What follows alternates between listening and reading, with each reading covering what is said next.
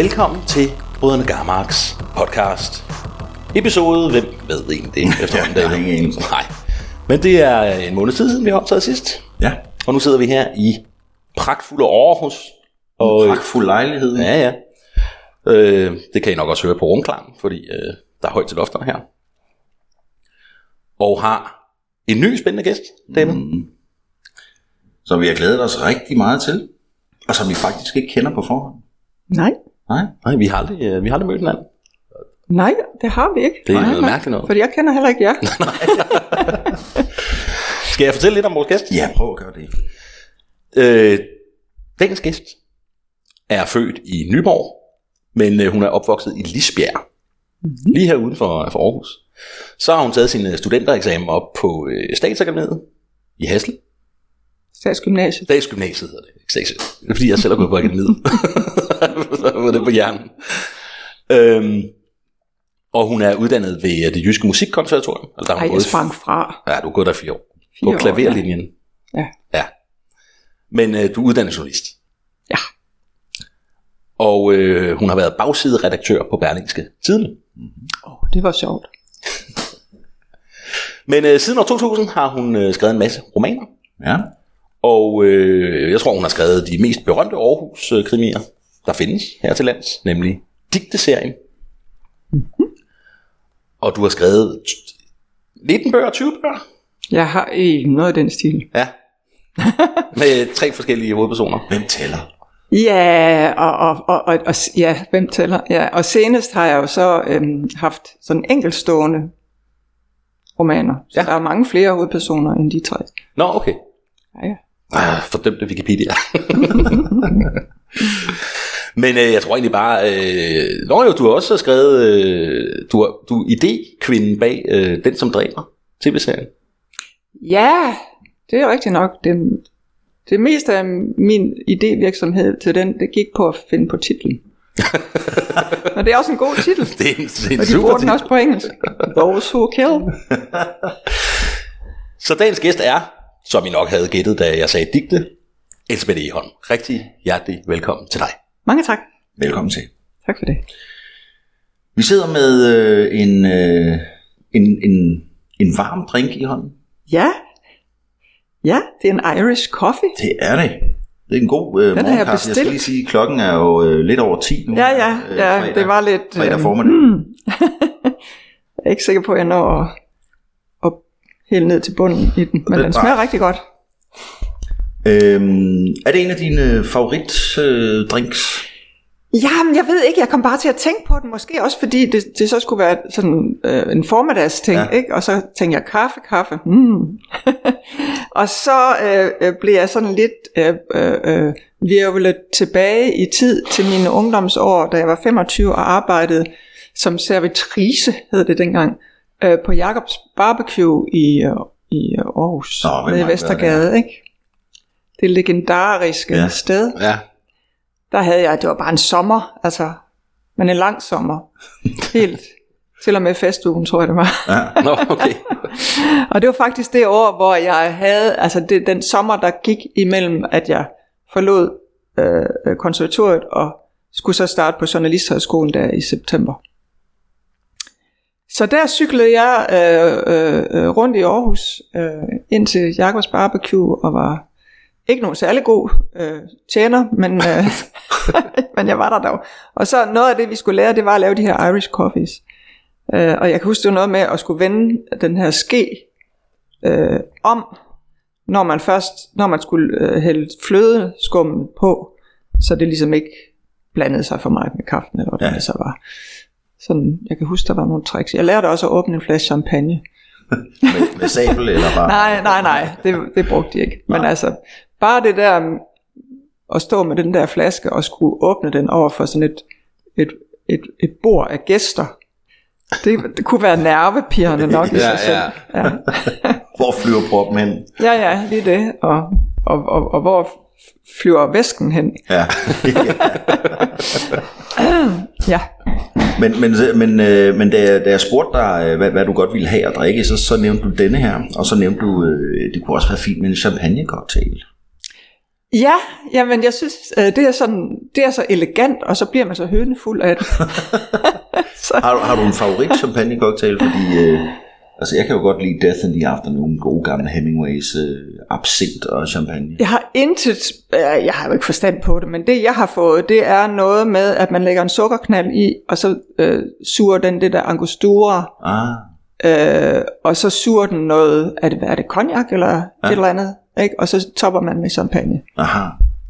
Og så holder man en fest, hvor folk ikke får lov at komme ind, før de har bundet det her glas. Ja. Så kommer der gang i den der. Det lyder meget af festen. Og den sidste ting, du faktisk nævnte, det var, når du gik på bar ned på Gozo. Glen Eagles, ja. Ja. Ja, det er jo meget også godt, hvor Gozo ligger, ja. Men jeg har jo en lille lejlighed dernede, og jeg har holdt til dernede en del år. Min afdøde mand boede dernede, og vi var der sådan på skift her i Danmark. Ja. Og der ligger stadigvæk en fiskerbar, der hedder Glen Eagles Bar. Og der er sådan en sværfisk henover.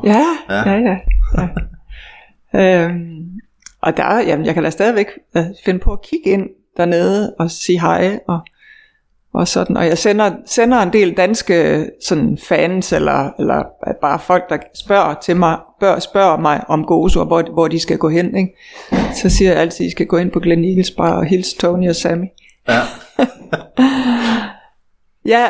Der kan jeg godt finde på at bestille en vodka tonic. Ja. Ja, den er jo meget simpel og ren. Og ja. Smager ikke noget som helst. Jo. Det smager rigtig godt, og så med et godt skvæt lime i. Nå. Det er Gozo, en frisk drink. Det er Malta. Gozo er en ø i det maltesiske ørige. Ja, taler du maltesisk? Nej, det gør jeg ikke. Jeg kan nogen... decifrere nogle gloser. Det er ret tæt på arabisk, faktisk. Ja. Det er sådan et semitisk sprog. Men alle de taler jo engelsk dernede, så det er sådan det nemme ved det, og så bliver man også lidt doven jo på den måde. Ja. Da jeg sådan lige kiggede hen over Gozo og prøvede at finde baren der lagde jeg mærke til, at der, altså de fleste... Du har godt nok researchet, mig. Ja, men der er rigtig mange sådan ekser, og det er sådan helt særpræget, den måde, som de... Ekser, ja. Shokia har de har en by, der hedder Shokia. Hvordan er den? XCWKIJA, eller sådan et eller andet, ikke? Det ser meget fremmedartet ud. Ja. Det gør det. Nærmest sådan inka-agtigt, men det er jo så arabisk. Ja. Oversat arabisk, det er det. Ja. På en eller anden måde. Det er det, men altså der har jo også sneget så meget engelsk og meget italiensk ind, så altså jeg skal ikke, jeg er ikke sprogekspert på det område, men nogle gange kan jeg høre nogle gloser, ikke? Ja. Der har du en lille lejlighed. Der har jeg en lille lejlighed, ja. Den har jeg haft siden 2006, så det er jo mange år. Ja. Og den startede med at have en fantastisk udsigt, både over til Malta, og ud over landsbyen, og ud over havet, og ud over markerne. Og nu her i coronaen især, der er der så blevet bygget omkring den. Så nu sidder jeg der i min lille boks. Jeg kan ikke se noget som helst. Og jeg kan godt se frem. Jeg kan stadigvæk se over til Malta og så videre. Men hele vejen, der plejer at være sådan 360 grader. Ja. Det er slut. Vi er bygget op over det. Ja. Kedeligt. Ja, det er lidt kedeligt. Men det nytter ikke noget at klage. Nej. Har du... Jeg skal lige sige, jeg bruger den jo så til, altså, som skrivested. Ja, okay. En gang imellem tager vi på ferie dernede, altså det er faktisk kun vi har lige været der, en uge om året, det er sådan en strandferie, sådan, ellers er det arbejdssted. Ja. Og det er rigtig godt, det fungerer godt som arbejdssted. Ja. Fordi der ikke er andet at lave? Eller? Jamen altså, hvis du spørger de fleste forfattere, ikke, så har de har næsten alle sammen et eller andet sådan, tilflugtssted, hvor man kan sidde med sine egne tanker og ikke skulle andet end at skrive. Ja. Og det er så mit. Ja. Okay. Jeg har Verona. Mm. Ja, se Verona og dø. Nå nej, du er ikke det. Nej, det er Venedig. Jeg har Brocaféen. Jeg har Brocaféen her i rundt. Jamen altså, og min kæreste tager op til Ørslev Kloster. Han er der faktisk lige nu. Nå, okay. Ja. Så man skal jo finde det, der passer til en, ikke? Og, ja, så det er det. Men hvordan er livet der? Er det, hvorfor er det et godt sted at skrive? Jamen allermest er det jo nok, fordi altså, jeg kunne jo i virkeligheden lige så godt have et sommerhus herhjemme, ikke? Men nu er jeg jo havnet dernede, og har jo også nogle kontakter, og men det er jo et godt sted, det er et nemt sted, der er ikke nogen, der kræver noget af mig, jeg kan... Altså jeg har ingen forpligtelser dernede. Jeg har godt nok venner og bekendte, men der er ikke nogen, der kommer og banker på min dør. Der er ikke nogen, der henvender sig anden, hvis jeg henvender mig. Så jeg kan ligesom også få det ud af det, som jeg selv vil. Hvis jeg synes, at jeg keder mig, og jeg har brug for at se nogen, okay, så kontakter jeg nogen og ringer til dem, eller vi drikker en kop kaffe, eller et eller andet, og jeg kan time det sådan, at det bliver om aftenen, fordi jeg skriver bedst om dagen. Alle sådan nogle ting, ikke? Og jeg kan gå ud og spise, hvis det er det jeg vil. Lige ned om hjørnet er der steder jeg kan bruge, eller jeg kan lave takeaway, og ja, jeg ved ikke, det fungerer bare. Og så er vejret jo som regel sådan nogenlunde okay, ikke? Så men det er jo bare det der med selv at kunne bestemme, ikke? Jo. Der kommer ikke nogen og vil en noget. Nej. Og jeg har ingen pligter over for nogen. Jeg har heller ikke hunden med, eller kæresten. nej. Ja. Og når jeg er herhjemme, så sander tiden jo bare til, ikke? Mm. Fordi så er der folk, der vil mig noget, og det er også fint og hyggeligt, og det er svært at sige nej til, og jeg elsker det. Se, nu sidder jeg her, ikke? Og det er dejligt. Men der er bare hele tiden noget. Ja. Uanset hvordan jeg vender og drejer det. Ja. Jamen, kender det godt. Ja. Pokker dig. Så det er det Gozo kan for mig. Ja. Hvad kan bruge caféen for dig? Jamen, der er altid sang og dans. Masser af inspiration. Det er jo Aarhus ældste værtshus. Jamen, det er det. Hvor ligger den henne? Jamen, den ligger lige hernede på Frederiks Allé. Okay. Bredgade. Lige før, jeg kan aldrig huske, hvorfor lige før broen. Ja. Det er der, du går ned og skriver, eller? Ja, de har sådan nogle båse. Ej, hvor fint. Så man kan sidde sådan lidt isoleret. Det er smart. Og, ja, det er et super sted. Det er et super duper sted. Jeg skal begynde at bruge det. Ja. Ej, 2 forfattere et sted, det du. Nej, det kan godt være det ikke. Men en stor forskel ved det er jo, at for mit vedkommende, jeg ryger jo, og man kan ryge derind. Så skal jeg ikke den. Nej, så skal jeg ikke. Nej. Så må du sidde udenfor. I gårdhaven. Nej. Elsebeth, har du oplevet noget på det seneste, eller har du læst noget, eller set noget, eller som du synes er værd at anbefale? Altså, jeg var jo inde og se min kæreste og jeg var inde og se. Nej, der går en rundt op på taget deroppe. Hold op, der højt op. Nå. Vi var inde og se King Lear på Aarhus Teater. Ja. Med Jens Jørgen Spottag. Ja. Og det var jo mig, der havde ønsket det, fordi Shakespeare er, ja, det er jo sådan alle historiers moder. Mm. Så det, og det var rigtig godt, synes jeg. Og især Spottag var rigtig god. Problemet var, at det var inde på den lille scene, jeg kan ikke huske, hvad den hedder, Skala, tror jeg, den hedder. Og jeg ved ikke, om det ligesom har noget at gøre med akustikken i rummet eller hvad, men for vi sad på 6. række i et propfyldt lokale, og jeg synes de gjorde det rigtig godt, og Spottag gjorde det glimrende, fremragende, og super god historie og alt det der, men efterfølgende så vi på hinanden, altså nu er vi jo over 60 begge, og så så vi på hinanden, og så sagde vi, kunne du høre noget? Kunne du høre noget? Yeah, jeg kunne ikke høre de der kvinder. Altså, jeg ved ikke, om det er skuespillere nu om dagen, om de ikke lærer at artikulere ordentligt, eller om det simpelthen er vores hørelse, der ikke dur til noget. Der var nogle af stemmerne, der simpelthen jeg gik glip af. Ja. Jeg tror, det er artikuleringen. Det er sådan noget Mads Mikkelsen mumledansk, der er meget populært, ikke? Jo, jeg ved det ikke, fordi nu, altså, det er noget underligt noget, for det var jo teater, ikke? Man skulle jo tro, at de talte også meget hurtigt. Og det synes jeg er synd for Shakespeare. Altså, man skal jo ligesom hvad skal jeg sige, have sproget ind langsomt, eller sådan, at, ja, jeg vil gerne nyde det der sprog, ikke? Ja. Der var meget, mange, men ellers synes jeg jo faktisk, det var meget godt, og det var en fantastisk historie, og godt skuespil også, og det hele, ikke? Men lige det der med de finere nuancer i artikulationen, ja. Det må jeg lige, fordi jeg kom i går aftes jo og sad og snakkede med mine forældre, som også havde været inde og se det. Kunne de heller ikke høre? Jamen det er jo det, jeg ikke lige, det tror jeg faktisk ikke, de sagde noget om, men det skal jeg jo lige have spurgt dem. Ja. Jamen det kræver også sin sag at indrømme det, vil jeg så sige, ikke? Ja. Men nu, ja. Men nu siger jeg det her til en lukket kreds. Ja. At det kan være svært, og jeg vil på ingen måde sige noget dårligt om det stykke, fordi jeg havde sådan glædet mig, jeg synes også, at det var rigtig godt. Og Spottag var sådan en kraft i rummet, og det var der også andre, der var. Nej, men... Nå, men i øvrigt så, lige nu går jeg det faktisk lydbog.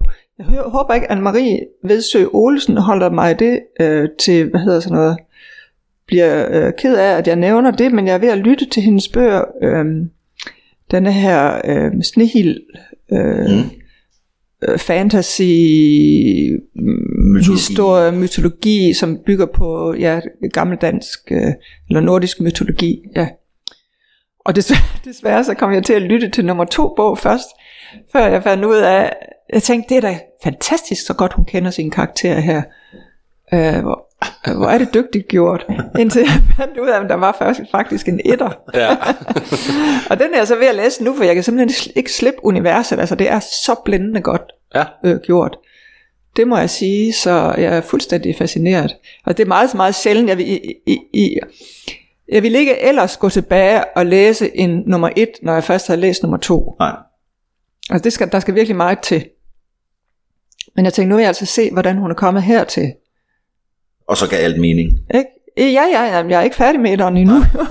Men for indtil videre giver det mening, ja. Arh, det er fantastisk. Altså det er virkelig vildt. Jeg er fuldstændig blæst bagover. Så stor anbefaling til de bøger der. Og jeg glæder mig til træerne er jo så kommet selvfølgelig på papirbog, og den er jeg nok nødt til at styrte ud og læse, eller købe, fordi, og det manglede der også bare. Fordi vi forfattere vil jo allerhelst have, at læserne læser papir. Det tror jeg også, sådan må Anne-Marie også have det. Så jeg kvier mig lidt ved at sige, at jeg lytter. Ja, og hun men det er, når jeg går med den her podcast, ved jeg.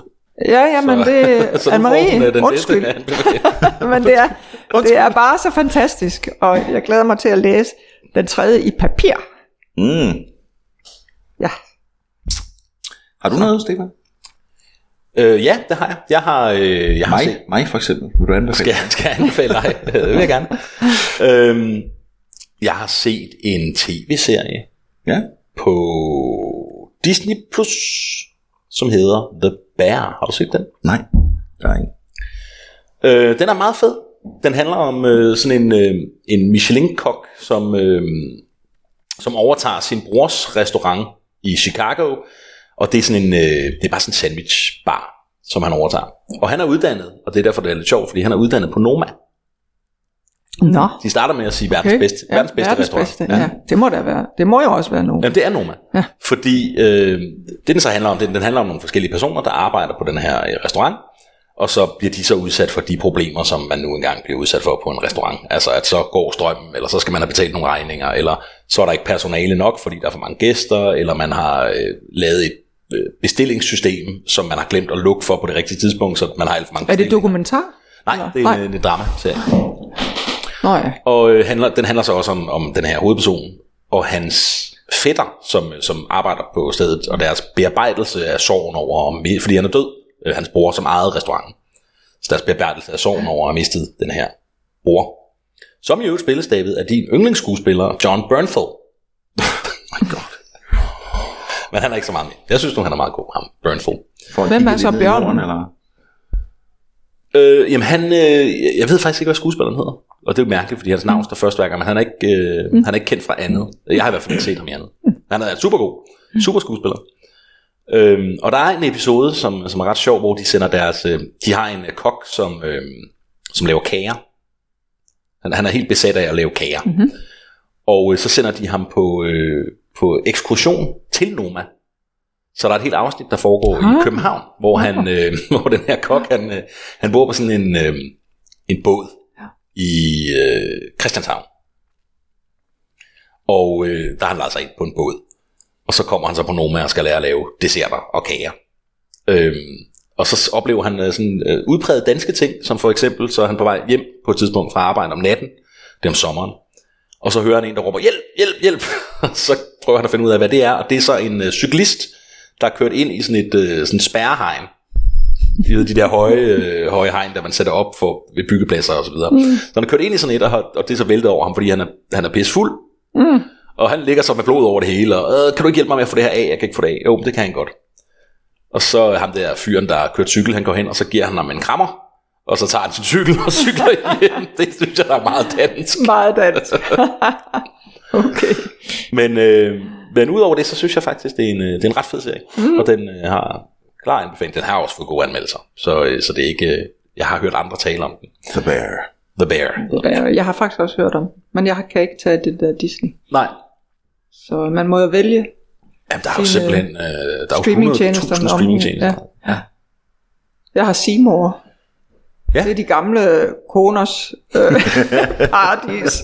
Gamle engelske tv-serier. Ikke noget Disney til dig.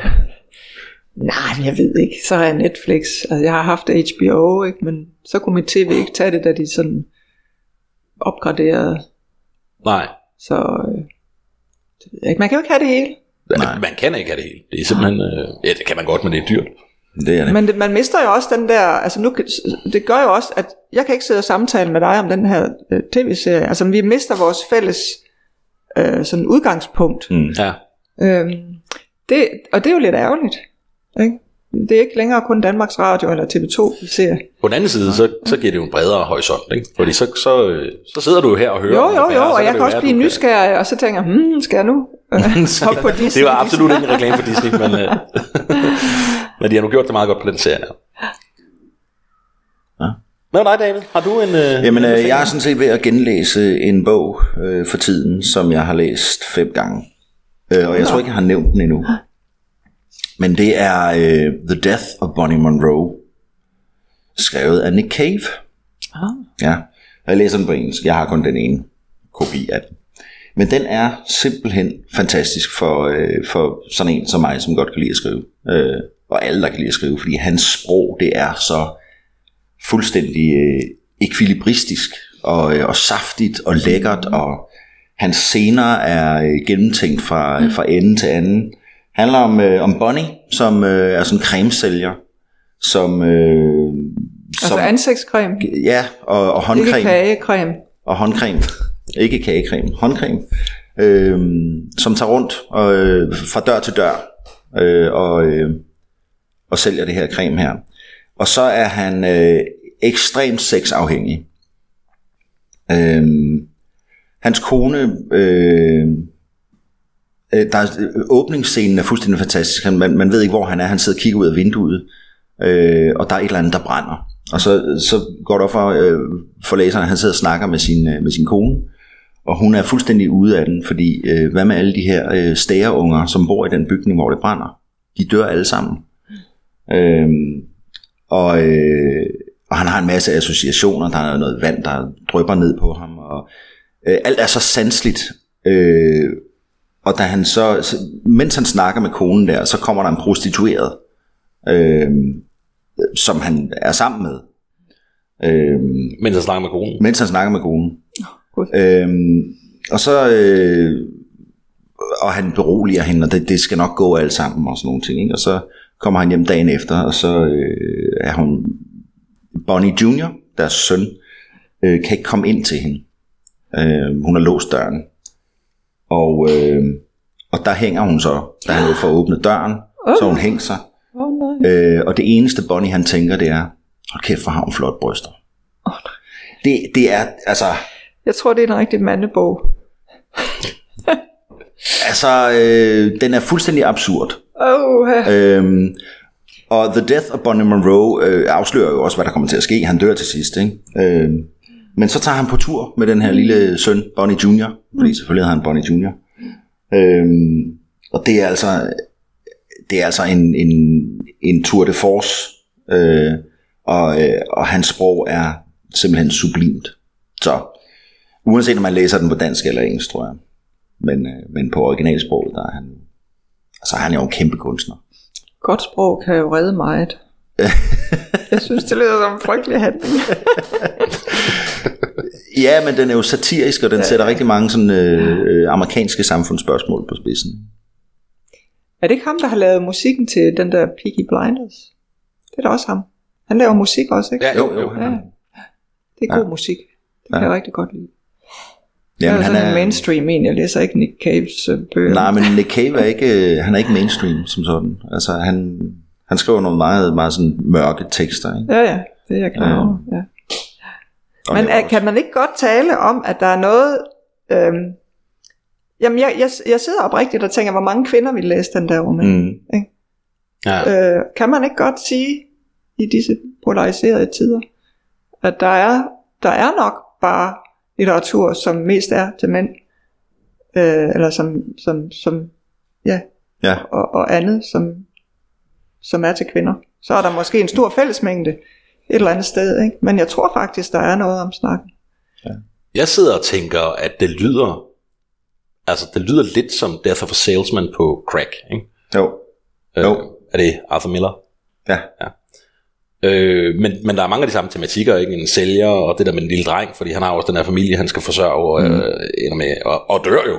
Ja. Så. Det lyder meget spændende, synes jeg. Men det tror jeg, du har ret i. At, på Wiki for eksempel, der står der, at du har skrevet rigtig mange femikrimier. Ja, det er også det er jo et forældet udtryk af forhånden, ikke? Og noget, som selvfølgelig også var irriterende, fordi man skulle tro, at en krimi var en krimi, ikke? Ja. Eller, men altså. Men du har ikke tænkt på, at du har skrevet en krimi om en kvinde, som er selvstændig og som er feminister og som... Jo, det har jeg da, men det er jo fordi, jeg selv er kvinde. Ja. Og jeg har bare skrevet det, der faldt mig naturligt. Jeg har ikke gjort det for at tækkes nogen. Nej. Og du har heller ikke skrevet den kun til kvinder. Jeg har ikke approprieret noget her. Nej. Jeg er selv journalist, ikke? Og jeg har jo overhovedet ikke så mange ben i næsen, som mine hovedpersoner har, men det kan man jo så godt i krimi tillade sig og ligesom forsyne sine personer med noget mod og noget svung, ja. Jeg skulle til at sige mandshjerte, men det tør jeg heller ikke at sige. Men hvad var det egentlig? Hvad skulle det dække over? Femikrimi? Altså, er det fordi, det er en kvindelig hovedperson? Eller? Der var jo nogen... nej, det var ikke kun det. Det var jo noget med den her... Altså, da det hele kom frem, da der gik hul på den her byld i starten af århundredet,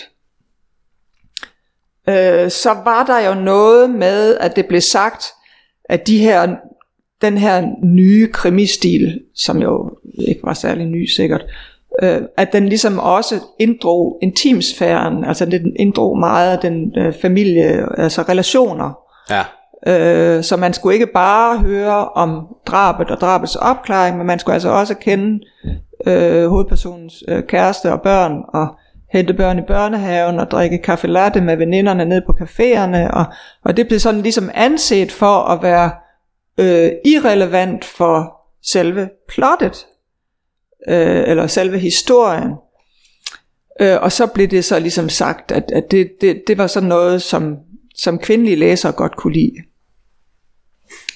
Så femikrimi. Men, altså du ved sådan noget med baggrund for karaktererne, og sådan noget. Ja, alt sådan noget. Der er de bløde ting, ikke?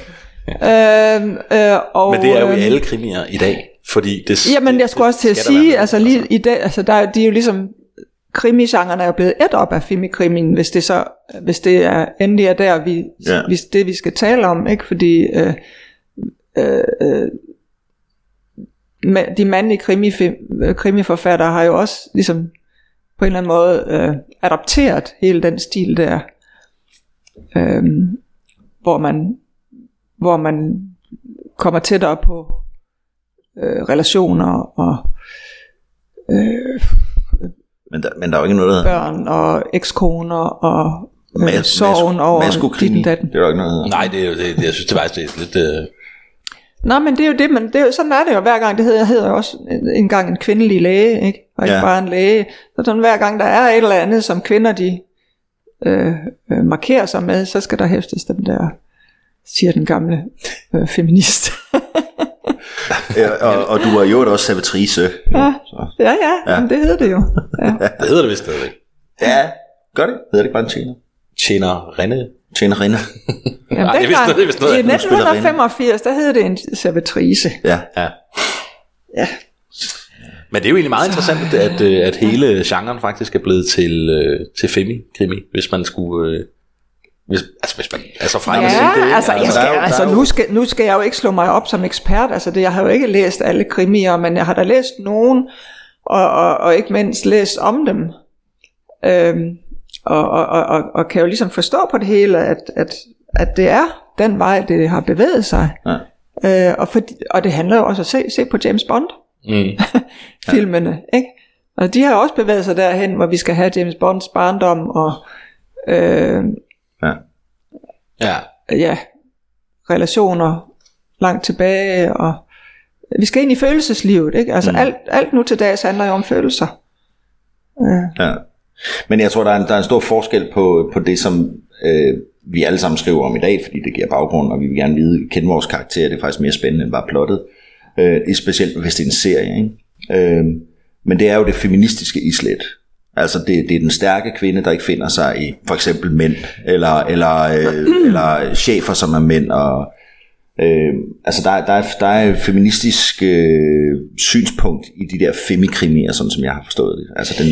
Ja, og så ikke. Altså det er der i nogen af dem, ikke? Jeg synes jo ikke, at min digteserie er specielt feministisk. Nej. Altså jeg har netop gjort en dyd ud af ikke at og altså ikke at komme over i den grøft der, som jeg jo synes sådan en som Lisa Marklund gjorde i sin tid.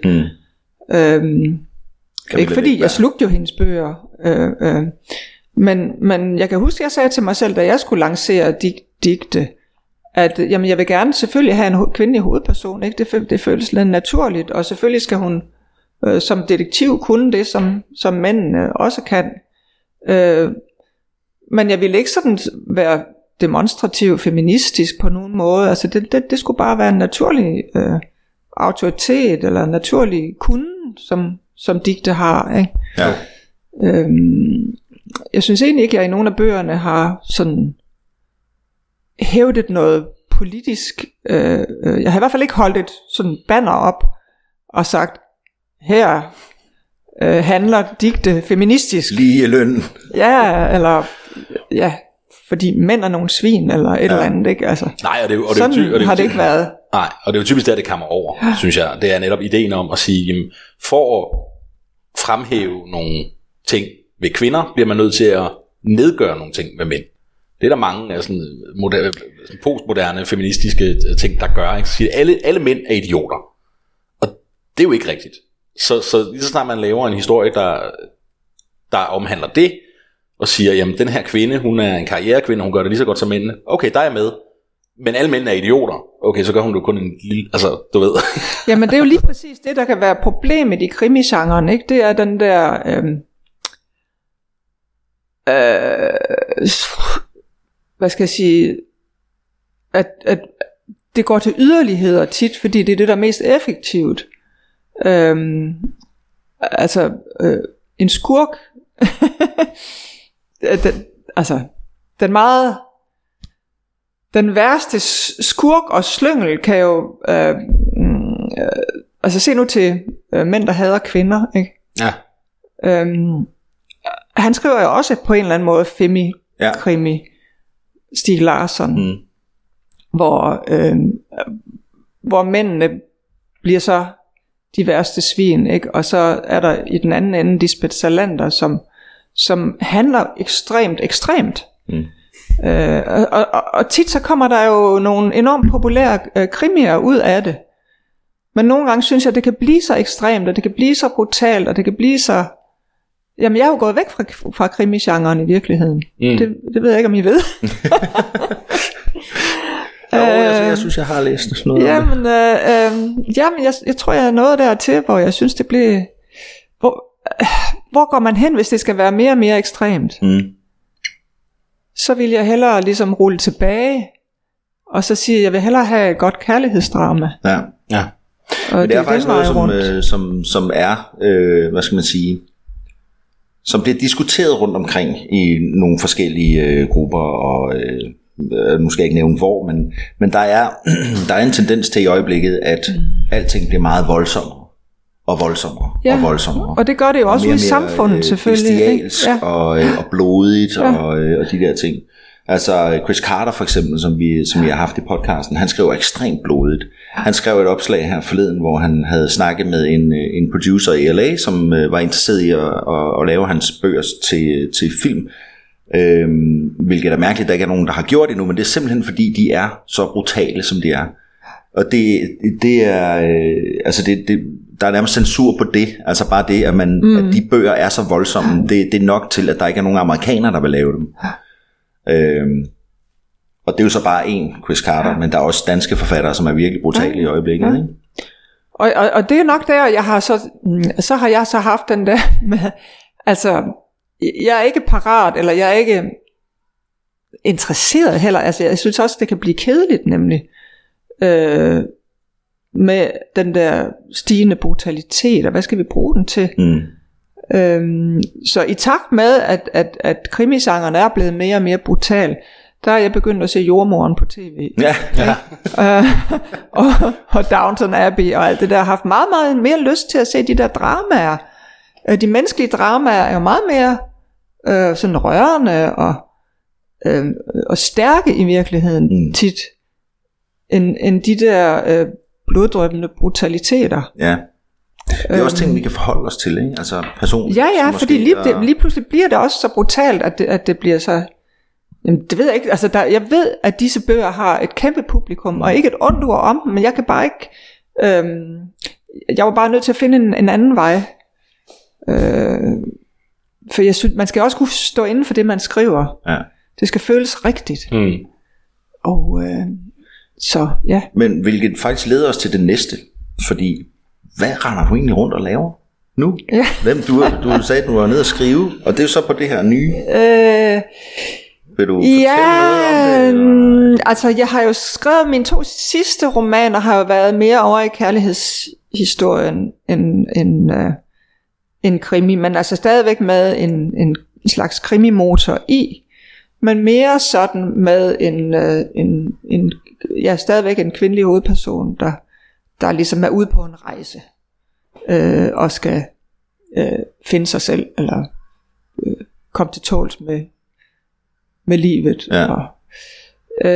Så den, jeg sidder og arbejder på nu, den skal udkomme til maj, og den kommer nok til at hedde Budbringeren, tror jeg. Jamen, den handler i al sin enkelhed om en kvinde, hun bor i udlandet, og hun får så at vide, at hendes tvillingebror er død. Han har kastet sig ud fra et tag. Og den her tvillingebror finder vi ret hurtigt ud af, psykisk sårbar på en eller anden vis, som ikke bliver specificeret. Men hun har altid følt et ansvar for ham.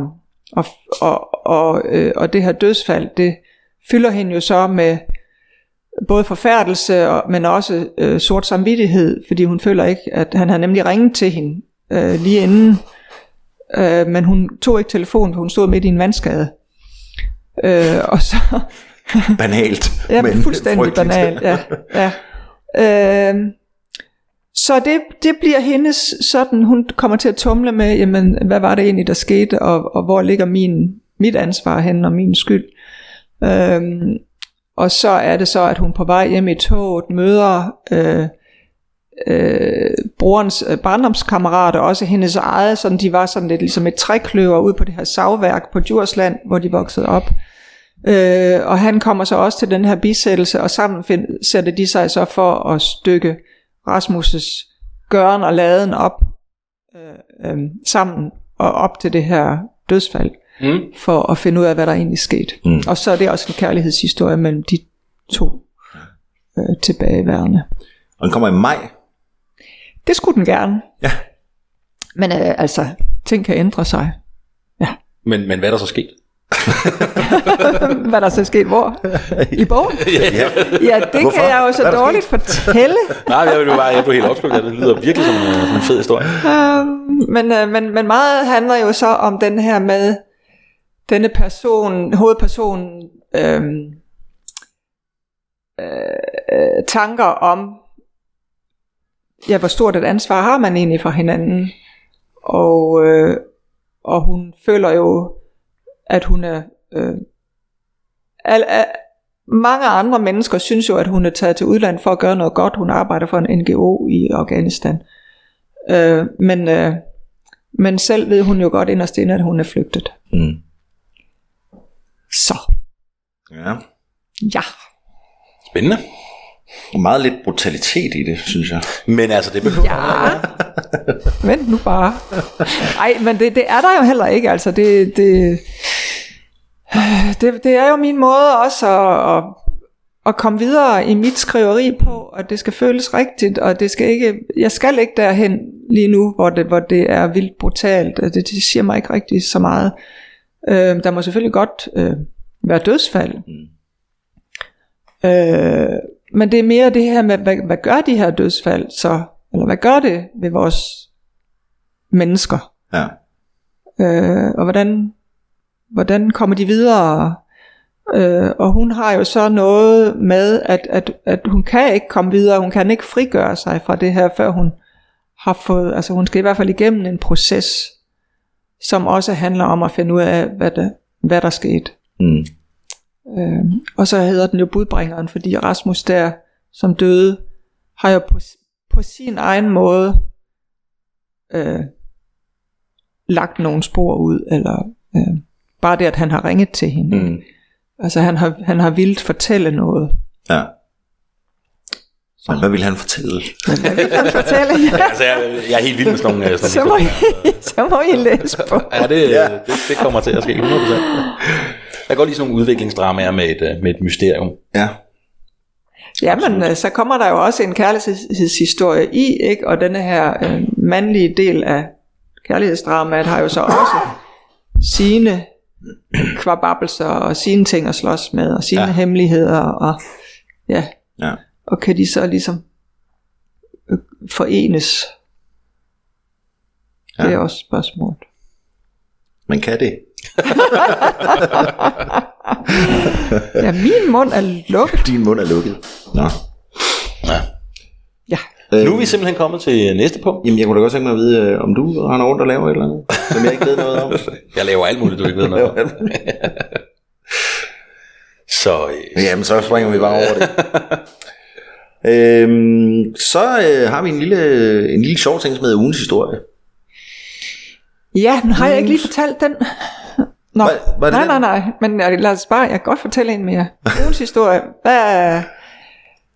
Det skal være et eller andet, jeg har oplevet. Ja. En eller anden sjov ting, du har oplevet. Jamen, jeg kan godt fortælle en lille sjov. Den er ikke sådan en klask på lårene morsomt, men sådan lidt finurlig egentlig. Jeg var over i Bredgade hos Brun Rasmussen. De skal jo nedlægge deres Bredgade-residens og flytter ud til Lyngby. Og i en anden anledning sad jeg derovre og havde en samtale med nogen derovre fra om noget auktionsvæsen. Og vi sad jo der i sådan et hus, som var ved at blive ribbet for indhold. Så det var helt mærkeligt. Og så sad vi i et lokale, hvor jeg havde godt set, der hang sådan et lille sådan strandbillede et sted. Sådan lille maleri, ikke? Og så ind i sådan et baglokale der, så stod der sådan nogle malerier op ad væggen, bare sådan, så malerier nu står oven i hinanden. Ja. Så det havde jeg ikke tænkt så meget over egentlig, for de var jo ved at lukke. Og så da vi var færdige med vores business der, så siger ham fyren der fra Brun Rasmussen, jeg synes egentlig lige, at I skal se det vi har herinde, fordi vi skal have en auktion, der hedder Northern Lights, som handler om skagensmalerne. Og det, der hænger på væggen der, det er et Michael Anker-maleri. Ja. Og så synes jeg også, I skal se de malerier, vi har stående her. Og så tog han dem jo frem et efter et, ikke? Og de stod der bare som en maler ville have efterladt dem sådan oven i hinanden, huller til bulter. Ja. Og ingen sådan vagter på, eller noget som helst, som jeg kunne se. Jamen det her, det er Anna Anker, og det her, det er Laurits Tuxen, og det her, det er Holger Drachmann, og så videre, og så videre. Den her fisker i sydvest, det er Michael Anker, og... Så fik man lige sådan en lille privat visning af de der... Det, uden at være på museum eller noget, det var bare... Ja, de det var helt vildt. Ja. Og nu kunne jeg... Jeg ved ikke, hvornår den her podcast kommer ud, men jeg kunne så se, at den her auktion skal være om... Jeg tror, det er 9. oktober eller sådan noget. Og der var jeg så inde og se på de priser der, ikke? Og det var jo op... estimeret 50.000 for ditten, 50.000 for datten, og alt det der, ikke? Så, ja. Så det var, det synes jeg var en god opbyggelig indføring i Skansmalerne. Og unikt. Og ret unikt, ja. Så jeg følte mig meget privilegeret. Ja. Apropos privilegeret, er der andre tidspunkter i dit liv, hvor du har følt dig privilegeret, hvor dit liv er blevet vendt på hovedet, eller noget, der betyder noget for dig, udover det sædvanlige? Men jeg har da været privilegeret hele vejen igennem. Altså, det er jo også moderne at sige, og lægge sig fladt ned, ikke? Jeg er privilegeret, selvfølgelig er jeg det.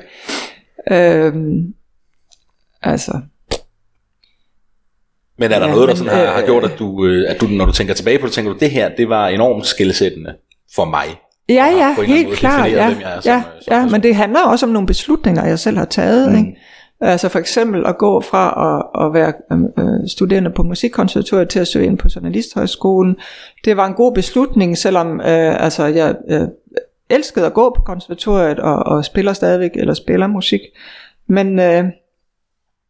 Men for mig var det den rigtige beslutning, og så var jeg heldig. Jamen, jeg har bare været heldig hele vejen igennem. Heldig og dygtig også, selvfølgelig. Det skal man ikke. Man skal også med at gøre. Ja. Så jeg vil ikke sige, at jeg ikke har været dygtig i hvert fald. Men jeg kom jo så ind på Berlingske Tidene, både først som praktikant, og blev så ansat på den der bagsideredaktørpost, som var vældig morsom, og en sjov periode, fordi bagsiden ligesom skulle bankes op fra at have været kørt af nogle ældre mænd, som skulle på pension, til at jeg kom ind og var lige nyuddannet og skulle køre den sammen med en praktikant, ikke? Og så kom der lidt frisk blod ind. Det var meget sjovt, og der sad jeg i, jeg tror, 2,5 år eller noget. Ikke? Hvornår var det? Fra 89 til først i 90'erne. Okay. Ja. Så jeg har jo jeg har jo også været heldig med og privilegeret med, at at jeg fik en henvendelse fra et forlag på et tidspunkt, og det var så Lars Ringhoff, som sad på Lindhardt og Ringhoff dengang, og Lars er jo nu i dag min agent, og blev det ret sådan pænt hurtigt egentlig, men dengang sad han på Lindhardt og Ringhoff, sendte mig et brev, og de havde læst nogle noveller, jeg havde skrevet, eller hvad det så var, om ikke jeg havde lyst til at skrive en bog til dem. Så kan det også gå, Stefan. Så så på den måde, det er da et kæmpe privilegium at komme ind i skrivebranchen, eller i romanskrivningsbranchen på den måde, ikke? Og det er jo så journalistikken og det hele, ikke? Altså det er de der beslutninger, som er blevet taget hen ad vejen. Ja, og dygtiggørelse hen ad vejen. Og... Ja. Så... Jo, det synes jeg. Så var der jo så den her lancering med Dicte på det rigtige tidspunkt, ikke? Dicte-serien. Men det var jo også, fordi jeg tænkte, jeg har jo fulgt med og har læst, hvad der var af såkaldt femikrimier ud omkring i verden, ikke? De amerikanske, Sarah Paretsky var jeg især glad for at læse, kan jeg huske. Og så var der jo så Lisa Marklund, og jeg kunne ligesom sådan se på det, hvordan det hele nærmede sig Danmark. Men der var på det tidspunkt endnu ikke nogen i Danmark, der havde markeret sig med sådan den der nye og krimibølge ting. Og så var det, jeg tænkte, at det skal nogen jo gøre. Ja. Og jeg var ikke den første, det var Grete Lise Holm. Hun kom så med sin et halvt år før min, tror jeg. Men altså vi havde så åbenbart tænkt det samme, ikke? Vi skal have en kvindelig hovedperson, vi skal have en serie, vi skal prøve at gøre ligesom de andre gør. Ja. Og så kom Sara Blædel, eller så kom hele baduljen. Ja. Og nu er der jo mange millioner. Ikke? Men der i starten, der var vi jo, og det var jo ikke fordi der ikke fandtes krimier, det gjorde der jo. Men det var jo nok den her, det her lidt med de stærke kvindelige hovedpersoner og så videre. Ikke? Mm. Så det var også et privilegie at udkomme med de bøger på det rigtige tidspunkt. Ja. For havde det været nu, så var de jo drukner de i mængden, ikke? Jo. Så var der tv-serien, og gud, jeg kan blive ved. Altså jeg har jo det ved jeg ikke, må være født under en heldig stjerne, hvad alt det angår. Var Iben Hjejle den rigtige? Jamen jeg synes hun var god. Det synes jeg helt sikkert. Altså man kan jo altid diskutere ting, ikke? Jeg synes Iben Hjejle var fin som Dicte. Jeg kan godt lide hende. Men det der skete, det var jo at især den sidste sæson, synes jeg, kørte af sporet. Og det handlede jo også om, at Lars Brygmann sagde fra, og så var de nødt til at slå Wagner ihjel, politimanden. Sådan som jeg har forstået det i hvert fald. Mm. Og så var det jo så også, at de skrev jo deres egne, altså det var kun den første sæson, der byggede på mine bøger. Ja. Så var de så løbet tør for bøger. og så havde de jo lov til at skrive deres egne. Så derfor så blev Dicte, så udviklede selve figuren sig, og, altså figurerne, personerne i serien udviklede sig væk fra, hvordan bøgerne så var. Ja. Så det må man jo bare tage med. Ja. Så jeg synes det var en god serie. Jeg kan tydeligt huske. Absolut. Ja, jamen jeg synes også, altså bestemt. Og den har været enormt populær også, og ligger jo stadigvæk på Netflix, mener jeg. Ja.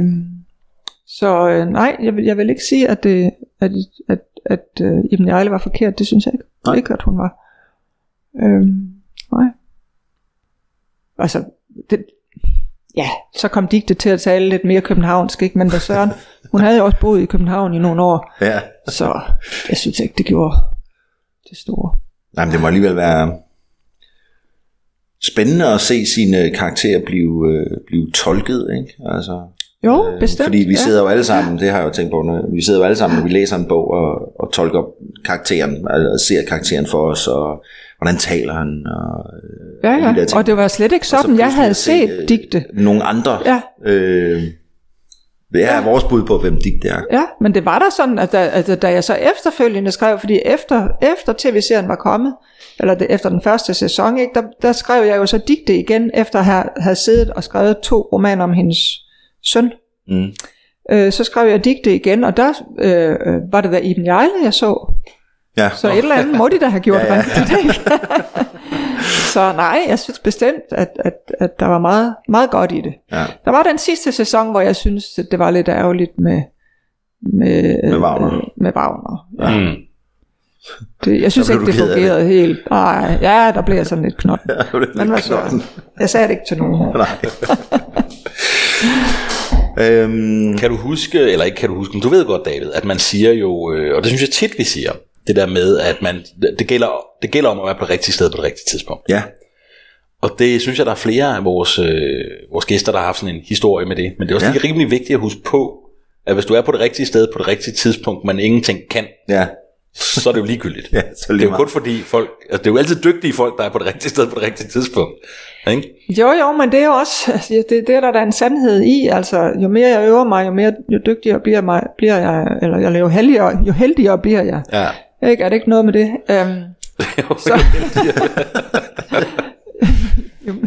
Jo hårdere jeg arbejder, jo mere privilegeret bliver jeg. Ja.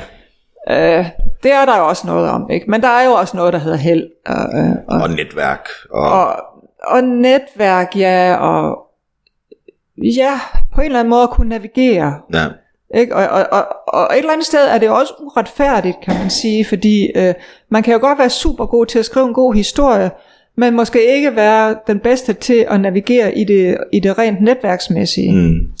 Og eller ikke har lyst til det. Ja, og sociale medier og alt det der, ikke? Altså, og det er jo noget, der ligesom er blevet en del af det at have noget talent, det er jo at kunne alt det andet også. Mm. Og det kan man da godt spørge sig, jamen, hvor mange dygtige forfattere går man egentlig glip af i samfundet, fordi de ikke lige er gode til det. Ja. Mm. Jeg tror, det er så galt. Jeg tror egentlig ikke, der er så mange af vores læsere, der lige er målgruppen, der bruger sociale medier rigtig meget. Så. Altså, jeg ved det. De siger jo, de unge ikke læser noget. Så. Ja. Og det er jo dem, der bruger sociale medier mest. Det er rigtigt. Og det er derfor, de ikke læser. Ja, vi skal have de unge til at læse, ja. Ja. Men det må blive de næste generationer af forfattere, tror jeg. Ja. Nej, men altså, man skal kunne rigtig meget for at kunne klare sig som forfatter. Ja. I dag, ikke? Jo. Og nu det der med sociale medier. For eksempel lave noget andet ved siden af. Også det. Ja, altså, fordi der er jo rigtig mange, altså, som vi taler om inden programmet gik i gang, det der med lydbøgerne, ikke? Altså, man kan jo ikke leve af det. Mm. Nej. Nej, men også som du selv siger, hvis der er 1 million af os, ikke? Som skriver krimier, så er det jo klart. Ja, okay, nu overdrev jeg måske. Ja, det ved jeg godt. Men så kommer også, altså alle nye, der kommer ind, starter jo, altså, hvis der kun er 5, så skal de nok sælge en masse bøger, men hvis der kommer 1000, så køber læserne jo færre af din bog. Ja, det bliver jo mere og mere, ikke udvandet, men altså, ja, der bliver flere og flere om budet. Ja. Ikke? Så, men altså, læserne virker jo ret umættelige, med hensyn til i hvert fald, lydbøgerne, ikke? Jo, helt sikkert. Ja. Helt sikkert. Det er bare det, at forfatterne får for lidt for dem. Ja, det skal vi simpelthen have styr på, det der med... Fordi lydbøger er fantastisk, og jeg synes, det er super godt. Men jeg lytter jo også. Ja. Kommer du til stormødet? Jamen, hvad er det for et stormøde? Et stormøde på Dansk Forfatterforening, hvor det her det bliver taget op. Det her, jamen, det skal jeg lige prøve. Det kan vi lige snakke om bagefter. Ja. Så skal du være der. Bruger du penge på bøger? Ja, det gør jeg da. Ja. Men hvad kan du ellers godt lide at bruge penge på? Nå ja, det var det, ja. Det, så skal jeg lige have en sædel op ad lommen. Glidende kommer over i det næste ende. Ja. Jamen altså,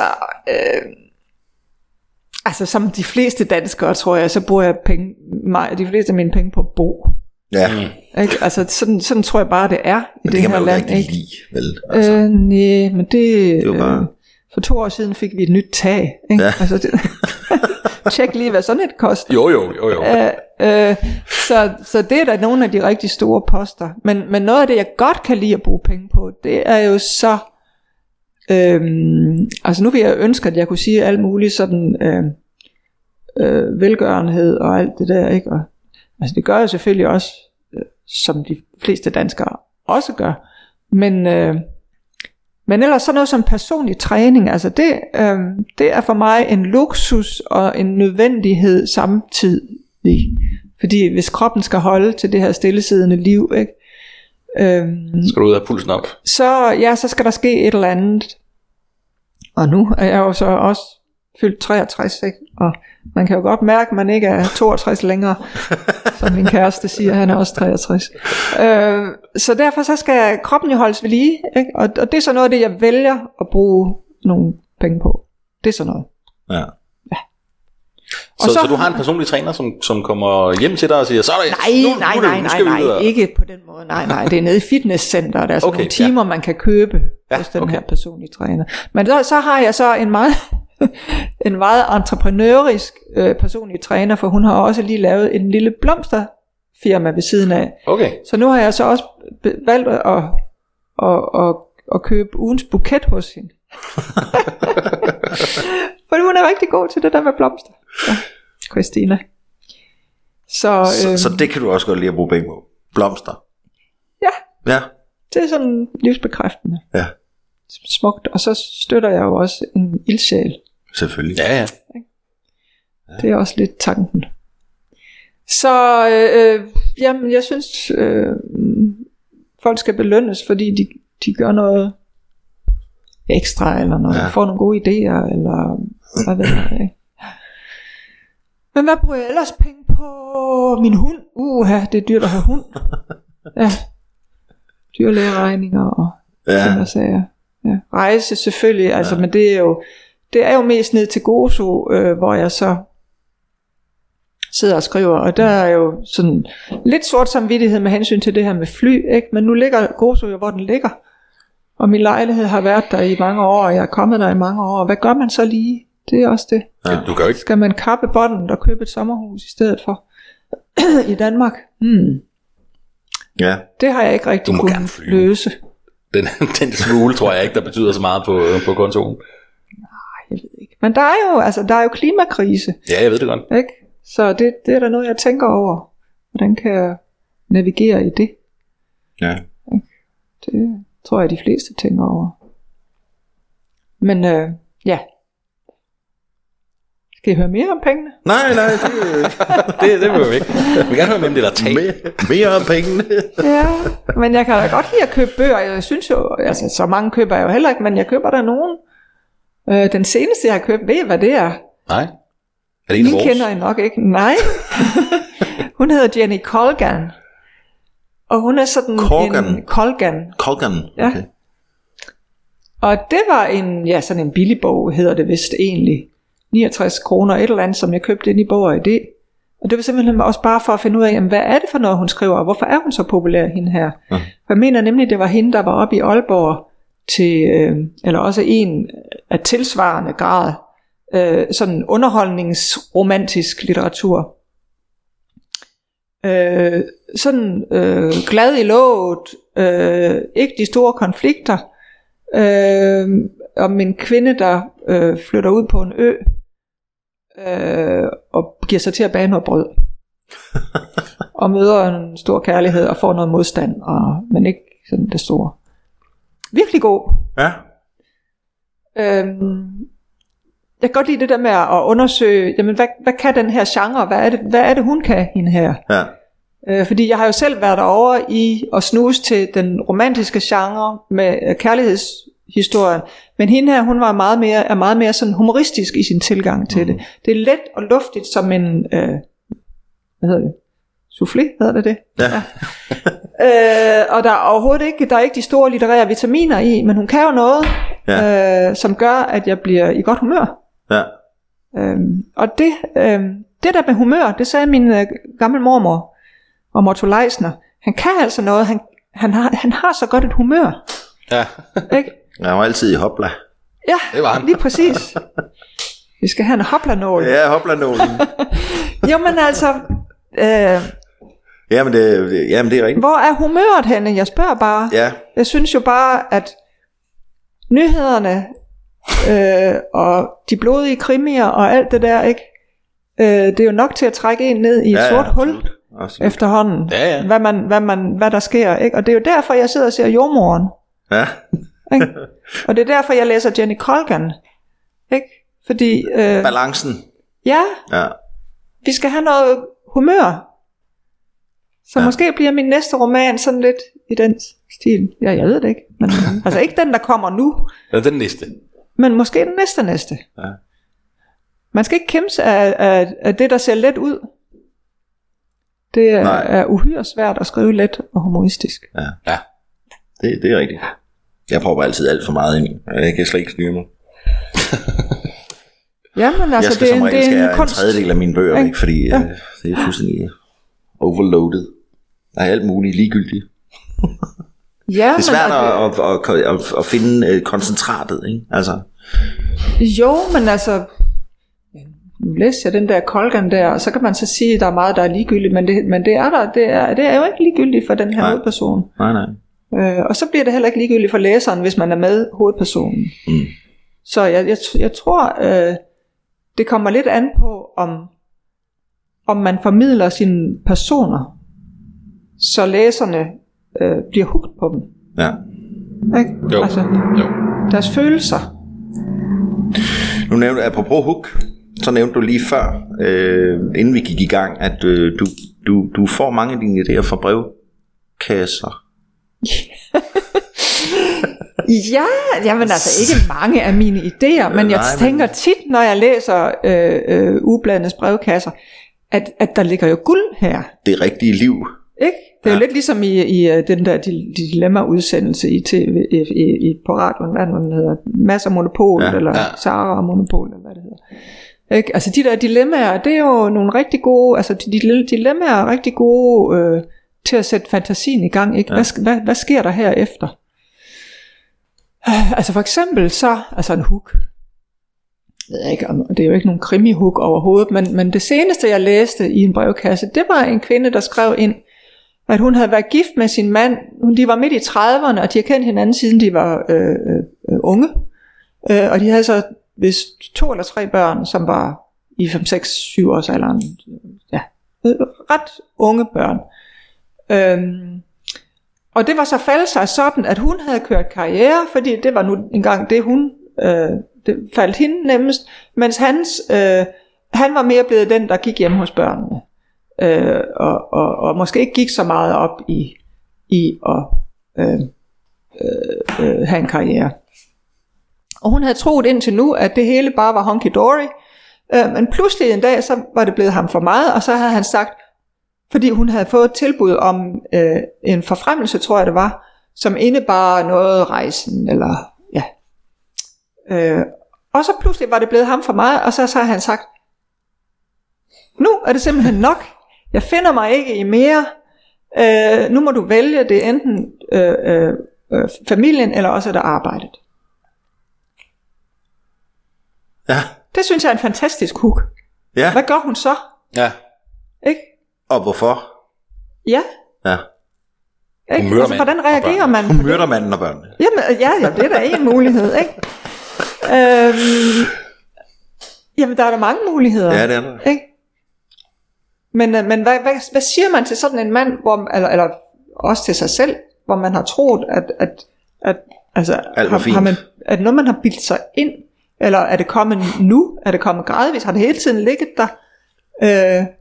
Men hvis ikke han under mig det her, som er så vigtigt for mig, så kan man jo også sige, det her, det er jo mig. Er han så den mand, jeg skal have? Ja. Og alt sådan noget, ikke? Mm. Det synes jeg da bare, altså, og det var en brevkasse. Eller er der en gylden mellemvej? Eller andet den kedelige gyldne mellemvej, ja, men det kunne det også være. Kompromiset. Ja, en samtale. Det bliver man bare ulykkelig. En parterapeut. Der er ingen, der får ret. Ja.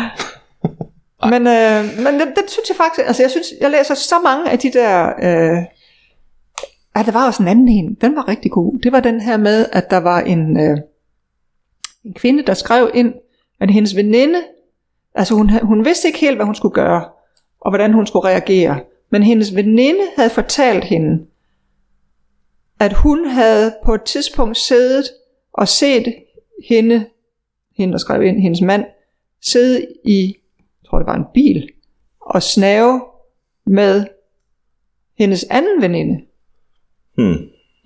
Ja. Og hvad gør man så lige ved den oplysning? Ja. Ikke? Og har man lige lyst til at se den der budbringer igen? Ja. Ja, præcis. For ikke at sige den anden veninde også. Ja. Pludselig har man mister man to veninder, og måske en mand. Ja. Man myrder manden og børnene. Men det er jo altid den nemme løsning, ikke? Det er den nemme. Nå, men altså, jeg synes, der er rigtig meget guld at finde i de der brevkasser. Ja.